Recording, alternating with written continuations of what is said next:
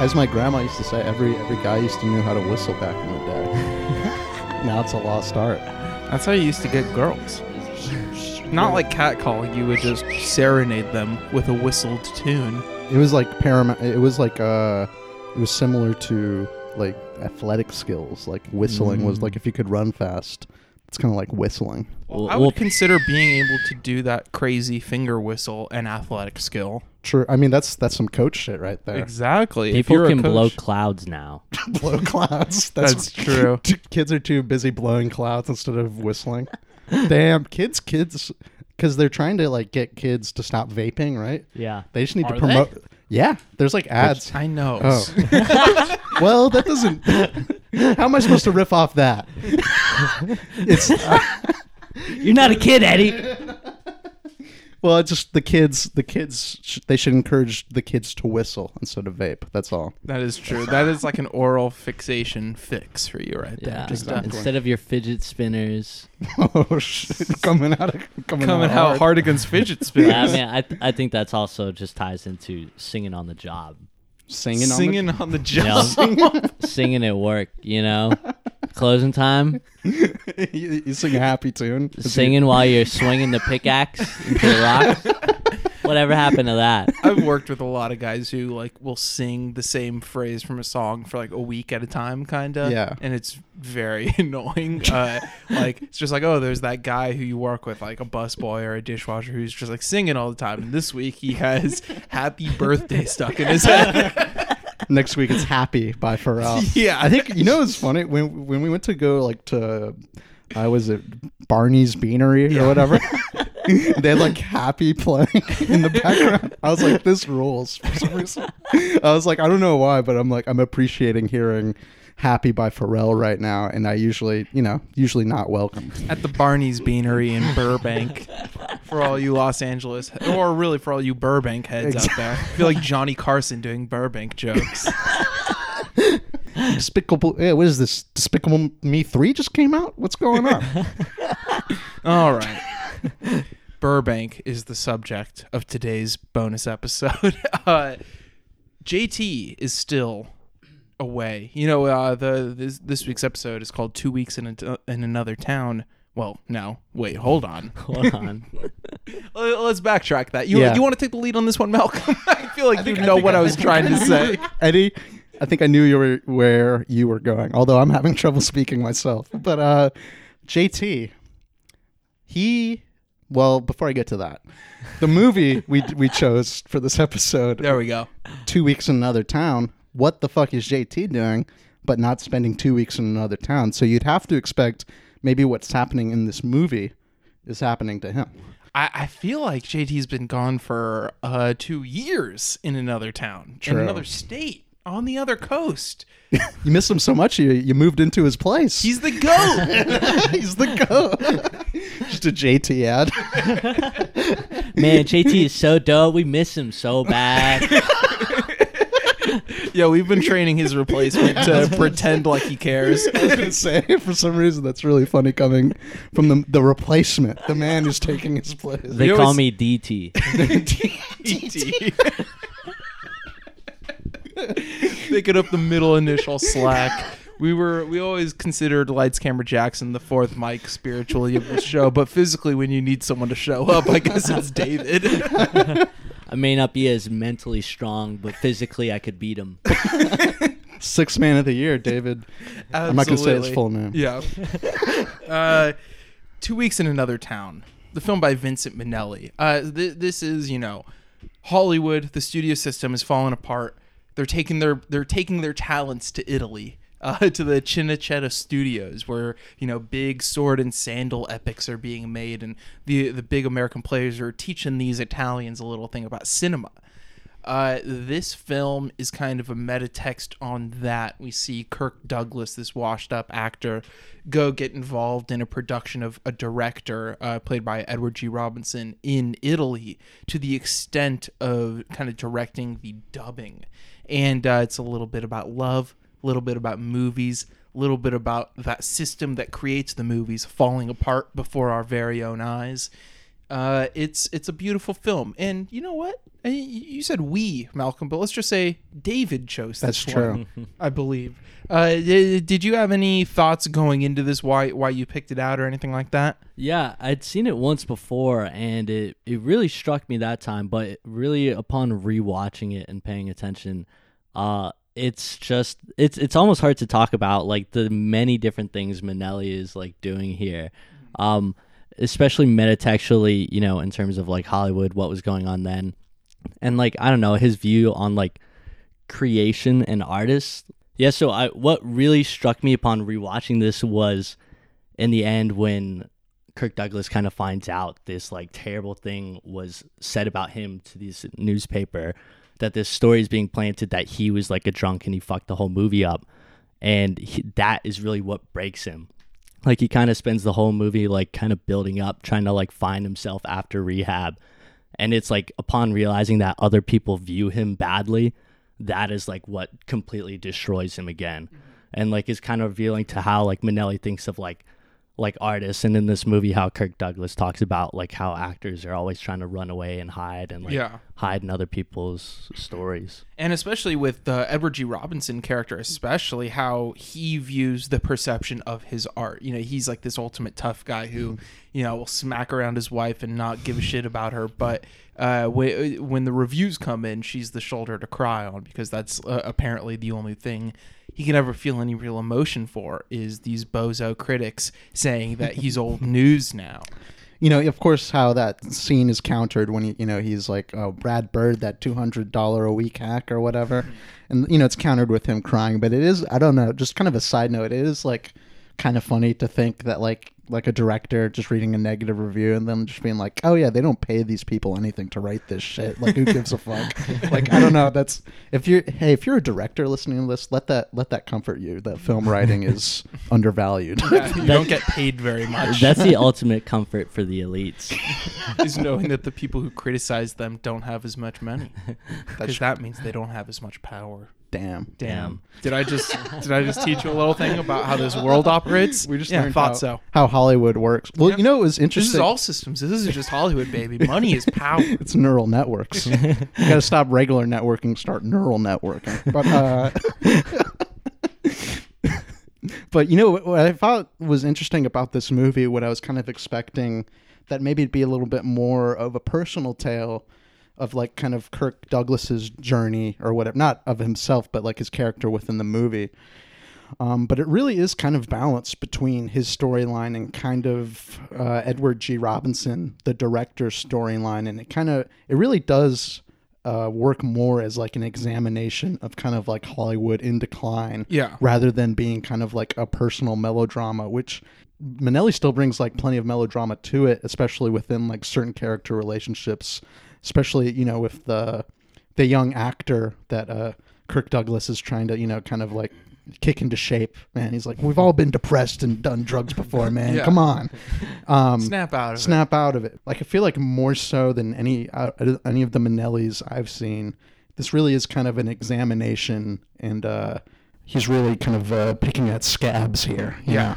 Yeah, I mean, from the very beginning, uh, you could tell that it's kind of about trying to reclaim past glory for these people in this industry in decline.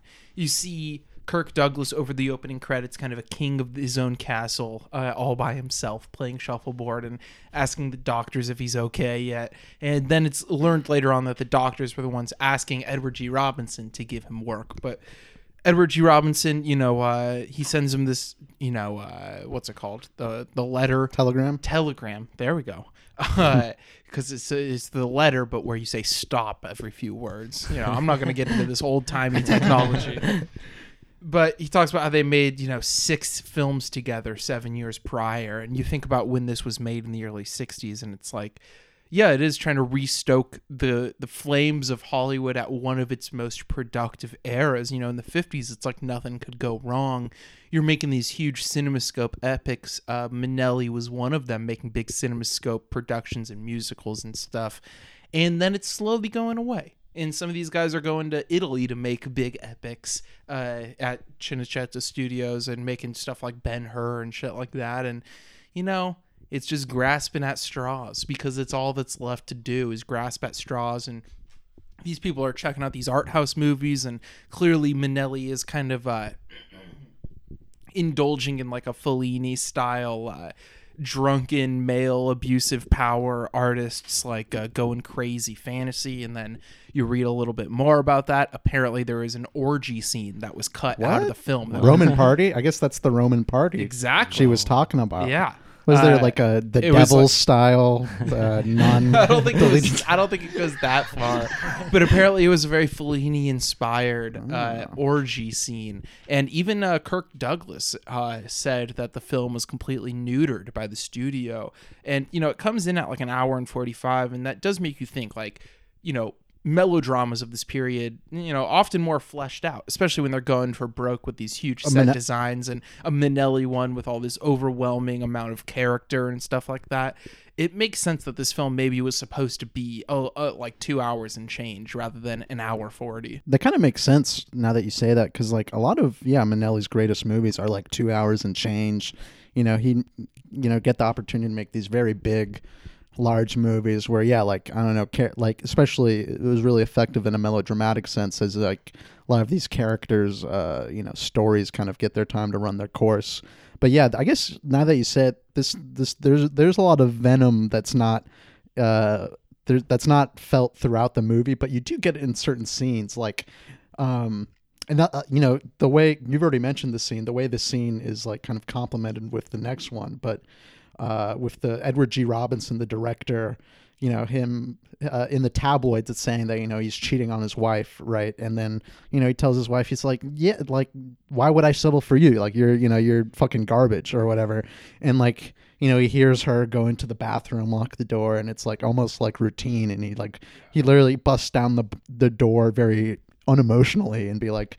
Don't swallow all the pills. Like I'll have to call the doctor, and I fucking hate doing that. yeah he's like uh, you, they'll have to pump your stomach and you know how sick that makes me and it, and it's like that's not necessarily what I like. That's that spitefulness is not like a mode I necessarily associate Minnelli with. So him kind of just like ending that scene and then it having contrasted with like his wife comforting him in his moment of crisis. It really is uh, some ugliness on display here. Malcolm, you're so nasty. Oh yeah, the that side of the film is so fucking ugly and even when you think it's going to tug at your heartstrings more, I think one of my favorite things is that after he falls ill, uh, there there's still that confrontation at the end where Edward G. Robinson's wife, this old bag who's he's been treated like shit, uh-huh. you know, steps in front of him to yell at Kirk Douglas and to tell him to fuck off because Kirk Douglas, you know, assumed the directorial role for Robinson, and then they're like, "Oh, you hijacked his movie," and it's like. You know, no, no one's out for, no one's looking out for Kirk Douglas here. He really does have to be on his own, looking out for himself. Even the guy who he forged this partnership for, it was all just business, you know. Yeah. And uh, it, it's a really depressing message, but I, uh, I think for a film about you know a system that's collapsing in real time, I think that's only appropriate. Yeah, I I think it's interesting because it's kind of like, in a way, it seems like the answer is tourism. You know, Yeah. it's like as he gets deeper into this film, you know, he he kind of like learns to like be more like self-reliable, Mm-hmm. you know, and like have it's basically like he has something to like work for besides just like fame. Mm-hmm. Absolutely. Besides like the attention of the camera. and also he's you know work that's how it starts him giving away the picture in the reshoots and stuff is like they set up a, a camera setup and then he asks the uh, dp kind of just go crazy because he doesn't know what he's doing as a director and then the italian dp is just like fuck yeah you know let's go crazy and then they start doing all these crazy pans all over the place and I love the Italian uh, uh, sound stages and like the rear projection setup and you know the way that Minnelli will shoot the rear projection, them shooting the scene. It's like the actual point of view of the camera, uh, despite the fact that you see crew members, you hear people calling cut and all this behind the sce- scenes stuff. But then after uh, they shoot the reshoot in the studio with that rear projection uh, water stuff, you then see a scene of Kirk Douglas uh, with a manager, the manager of the actor, trying to tie him into another project, and that's from the other side of the rear projection, where you actually Yeah. see that image being projected uh, backwards, and all all of the cast and crew are on the other side of that wall. And I feel like Minnelli just kind of going back and forth between that, between the actual intimate spaces that the people hold and the very uh, fake, uh, you know, luxurious maximalist set design of the studio stages that Minnelli really indulges in, making them as maximal as he can.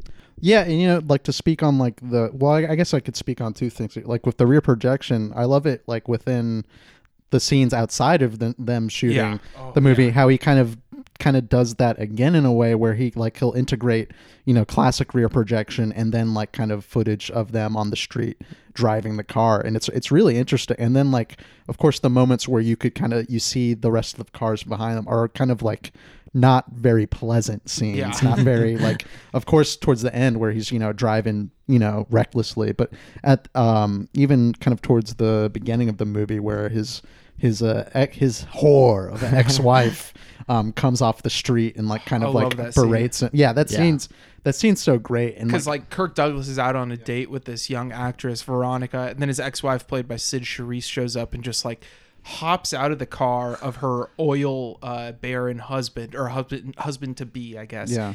And just like slow motion walks up to uh, Kirk Douglas driving the car on a date with this girl, or like driving her home or whatever. And just like slow motion flirts with him for four minutes while her husband's just honking. She she really was a fascinating character. Like I feel like Yeah. every time she came in, like it just made me feel like this is just Kirk Douglas's nightmare. Yeah. like this is a fucking ghoul that is haunting him, and he's come back. It's like it, it's like it is the perfect like rehab movie, but it's like you get out of rehab and you go back to where you shouldn't go. Like, Yeah, and for some reason your fucking ex wife is there.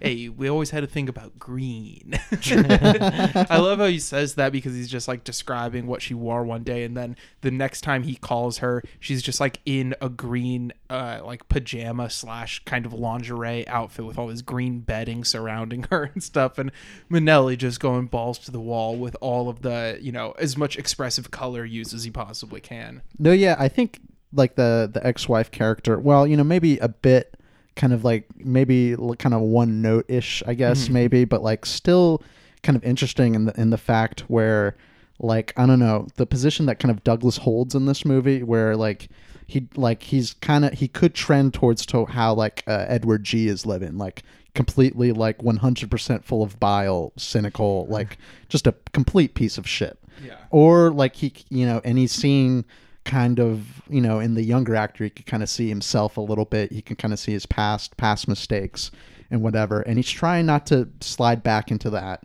he's trying not to slide back into whatever edward g robinson is because that's not necessarily a happy lifestyle Yeah, as Edward G. Robinson says toward the end, all women are just pure monster. no yeah to put his character into perspective for someone who hasn't seen this film. And so yeah it is it is like all these different factors or yeah like his ex-wife is kind of like a a vision of like kind of him being like i don't know like just youthful mistake or whatever. And it is just like kind of him in this transition mode. So yeah you saying like it's a good rehab movie that really that is that really rings true yeah because he's like uh he's a man in transition. He's trying to find his new place Uh, and you know, speaking of a man who found a new place, our friend JT is in Pennsylvania, but he did call in with a little segment. So let, let's let's hear from JT what he's up to. Uh, Maybe he saw the film. true good transition by the way Hey guys, how's it going? I hope everything is great back in LA. But finally, I'll have the experience of being one of our beloved podcast fans, and I'll be able to listen to a fresh episode of Extended Clip without having any idea what lies ahead.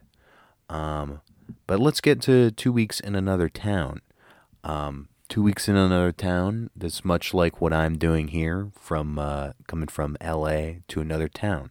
So I already connect with the picture on that level. But getting actually getting into it, I think the uh, CinemaScope compositions were as beautiful as I was anticipating with Minnelli. Um, same thing with the excessive set design. It's like beautiful, over the top luxury, um, and he, I don't know. He really fills out the rooms well. Um, but for the first half of this picture, I really was kind of back and forth on it. I mean, there were some things that I liked, but there was a lot of zone out. I think particularly because of the relationships that happen with Robinson and Douglas with the two actors Drew and Veronica. I feel like those performances are like not the most compelling and given the the background relationships going on with Robinson and Douglas, their past, and uh, Robinson horn around on his wife. That's the more compelling stuff, and it, it keeps it pretty tame in terms of melodrama in the first uh, part of the movie. But then, around like the last 40 minutes after Robinson has the heart attack and Douglas takes over the picture, like that introduction there when Douglas goes into the Red Room where there's so many different people there just uh, trying to take care of Robinson and figure out what to do with the movie, I think it really kicks it into high gear and all the pieces kind of come together a lot more. I mean, you have uh, some fun antics with Douglas, like finally recovering, sort of coming into his own as a director there, taking on a new role after being an actor. Um, all that stuff is really fun. And then we have like the melodramatic highs of the backstabbing that happens with Robinson's wife and him. And then of that brilliantly leads into a classic drunk driving epiphany from Douglas where he realizes he's fucking great. He just needs to be himself. Fuck the past. Everything's fine. Uh, it's a real uh, male soul mindset there, and I can really appreciate it. And I was won over a lot in the last 40 minutes where I wound up actually, I think, really enjoying it. Wow. You know, I I would have to say I pretty much agree with everything you said there, and I think that you guys do too. Absolutely. Well, Wow. I, I know what he said, and I approve of what what he what he said. Okay. Uh, to speak a little on the visual aspect of this film, it is sumptuous. I already talked a little bit about the production design, but like the gelled lighting and shit is just insane. There's this, uh, especially the scenes where Kirk Douglas is taking that young actress Veronica about the town, or really she's showing him about the town, uh, since he's the foreigner here, are just so incredible. There's the rear projection that doesn't quite match, and it's like a little disorienting. But if you're focusing more on the characters' glances looking at each other, it's all kind of a blur anyway. They walk through this like blue and black courtyard Oh, at yeah. one point, and then these three guys in bright red robes walk by on the other side of the screen Legendary. just fucking like let's throw as much color in as you possibly can. Um, the screening room also has that deep blue in it. Uh, Oh. Looks like know- thunder or like lightning Yeah. or something like it's that. It's crazy. It's Yeah. almost like he's projecting at like 10 frames a second or something. Like you can totally see the the breaks between every image almost. And it's like it's projecting in slow motion and especially the smoke getting caught in it and all of the colorful lighting and everything. It's just there are so many visual setups in this movie that I just want to live in for so long. Yeah, you al- you almost feel like Minnelli is doing like the most with color. Oh, Yeah. absolutely. And I think I think what what I appreciate about Minnelli's use of color, and this is definitely seen in his other movies, is that it's not. And I like this. You know, other directors have this, of course, but like I love this quality where his like his use of color is like almost just kind of like it, it just feels like overwhelming feelings. You know what I mean? It's Yeah. not like specific to like I don't know. People like to get get their fucking notebook their and calculator out. It's like red means this emotion, Yeah, yeah. or whatever. Where it's just like kind of like these strong colors, kind of like this this deep green weird texture uh theater room with like the Mm-hmm. blue uh the the blue projection it just i don't know it brings something out of you in, in a way just through its uh i don't know the grandness of the visuals and like the way he like he uses color because like this is kind of a more dialed back film for his regard you know what i mean? In just terms in terms of the subject matter too it's not exactly you know it's not exactly what's that brigade it's not exactly brigadoon or whatever brigadoon but it's like uh, um yeah i don't know like the visual tricks he finds here like i think he uses you know the widescreen pr- pretty well here Oh yeah, Yeah. well, Yeah. be- better than Brigadoon even because Yeah. Brigadoon runs into some kind of awkward stuff with the bending of the frame. Yeah. but it's completely natural here. The CinemaScope compositions really as good as I've seen. I, I guess I've only seen a couple of Minnelli, but as good as I've seen in terms of just pure compositional prowess. Mm-hmm. I also love the relationship between Edward G. Robinson and the young actor.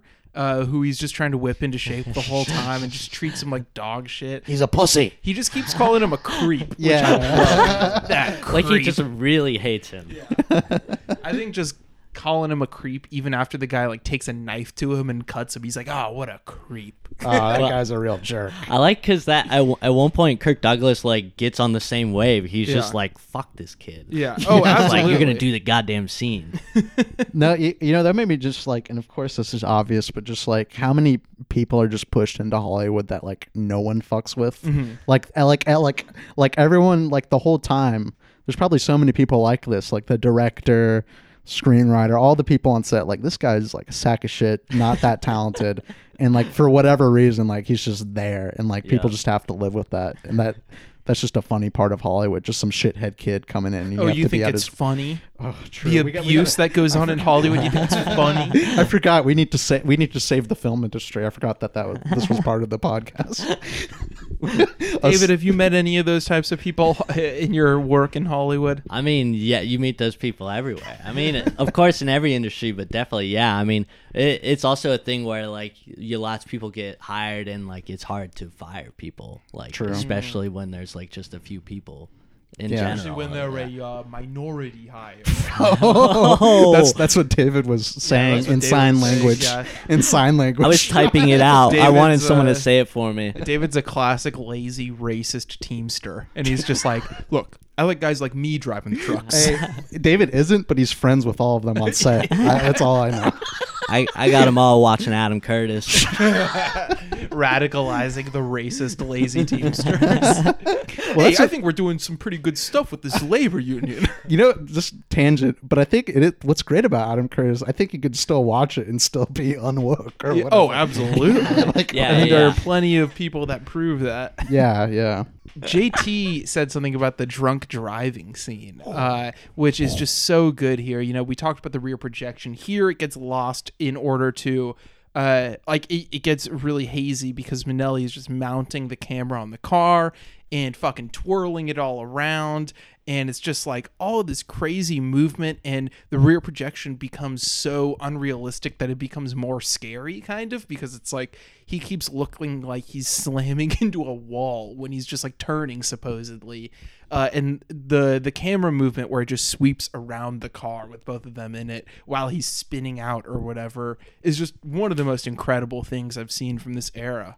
Yeah, yeah, it just becomes like a scene in Speed Racer all of Yeah. a sudden, where like it completely becomes like, you know, you can't see any detail. It's just all illustrative. You know, it's like a painting at that point. No, yeah, I've I've Minnelli like I've like I haven't really seen him like go like that abstract or whatever, but it is like the way that scene is shot, especially like with those camera movements, because it's like it's kind of disorientating and it's like you like it's not necessarily like replicating like a feeling of like getting jerked around in the car. It's just like kind of a strange, disorientating angle with like yeah the rear projection kind of like going awry and then just like you know some classic yelling to amp up the Oh, the intensity and it, it is like A lot of women yelling in this movie. oh my It's good. effective, effective. it is, it is a it's effect hey it gets it gets you sitting up in your seat you know Get, gets you paying attention.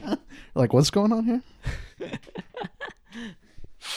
Yeah, it's crazy how the car just like I don't know. I, I don't know if he like dolly to the right while like the car's moving to the left or like if he did shit like that because it looked like times like he would be like you know the projector is front on and then he's turning the camera while the car is turning.